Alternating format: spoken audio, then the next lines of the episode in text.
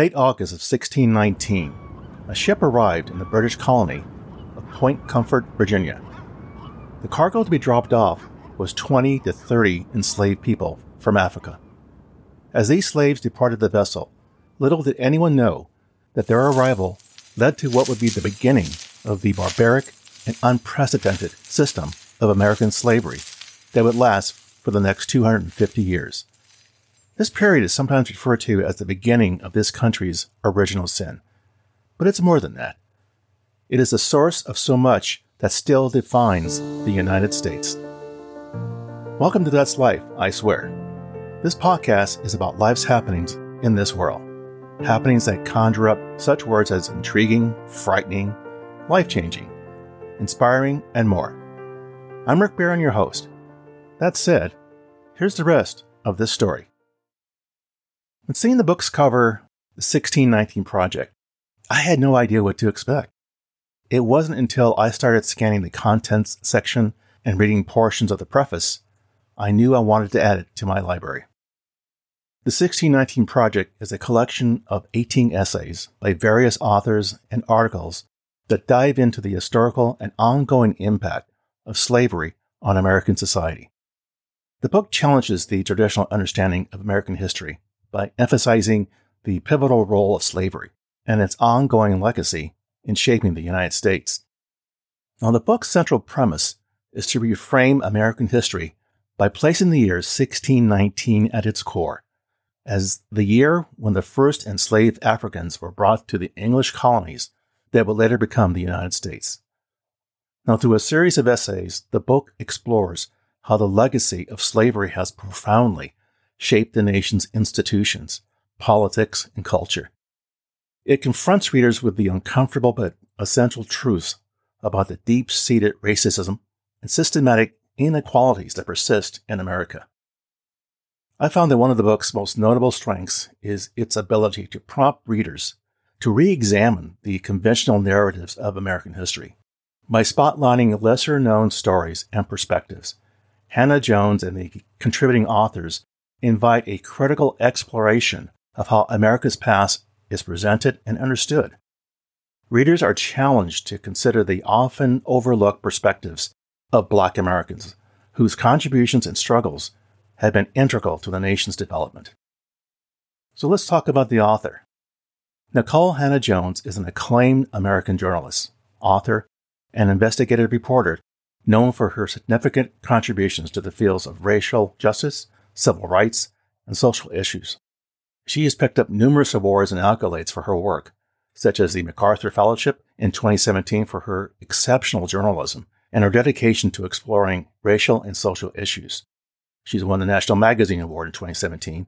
And recently in 2020, she got the Pulitzer Prize for commentary for her powerful essays in the New York Times that examined the impact of segregation on American society. Now, her background in education is quite impressive. Hannah was born on April 9, 1976, in Waterloo, Iowa. She graduated from the University of Notre Dame with a bachelor's degree in history and African American studies. She then pursued a master's degree in journalism from the University of North Carolina at Chapel Hill. Nikole's work has challenged prevailing narratives and brought racial and social justice issues to the forefront of public discourse. Her commitment to shedding light on systematic inequalities and advocating for a more inclusive and equitable society has earned her a place of prominence in the field of journalism and social activism. Her impressive career and the recognition she receives reflects her dedication to driving important conversations about the history and future of the United States. So, what drew my interest in reading this book? You know, to be fair, there's been both praise and criticism about this book, which really perhaps drew my curiosity. Critics have questioned the historical accuracy of some of the claims made in the project and raised concerns about the ideological stance of the authors. You know, as with any historical work, readers need to engage critically and consider multiple viewpoints. In a nonpartisan context, the 1619 Project serves as an essential catalyst for dialogue on issues of racial injustice, inequality, and the ongoing legacy of slavery in the United States. It encourages readers to reflect on the nation's past while considering how that past continues to influence contemporary society. This book is a powerful reminder that history is not static, but a dynamic narrative that keeps evolving and being reinterpreted. Readers may find this book to be thought provoking and challenging, encouraging them to reevaluate their understanding of American history and its implications for the present.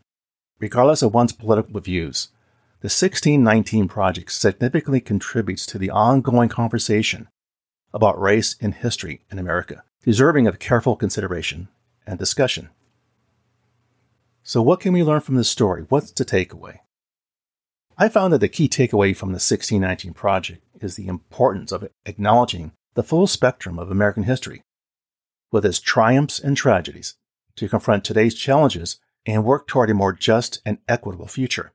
By understanding the lasting impact of slavery, readers are better equipped to engage in a more meaningful conversation about race, identity, and social justice.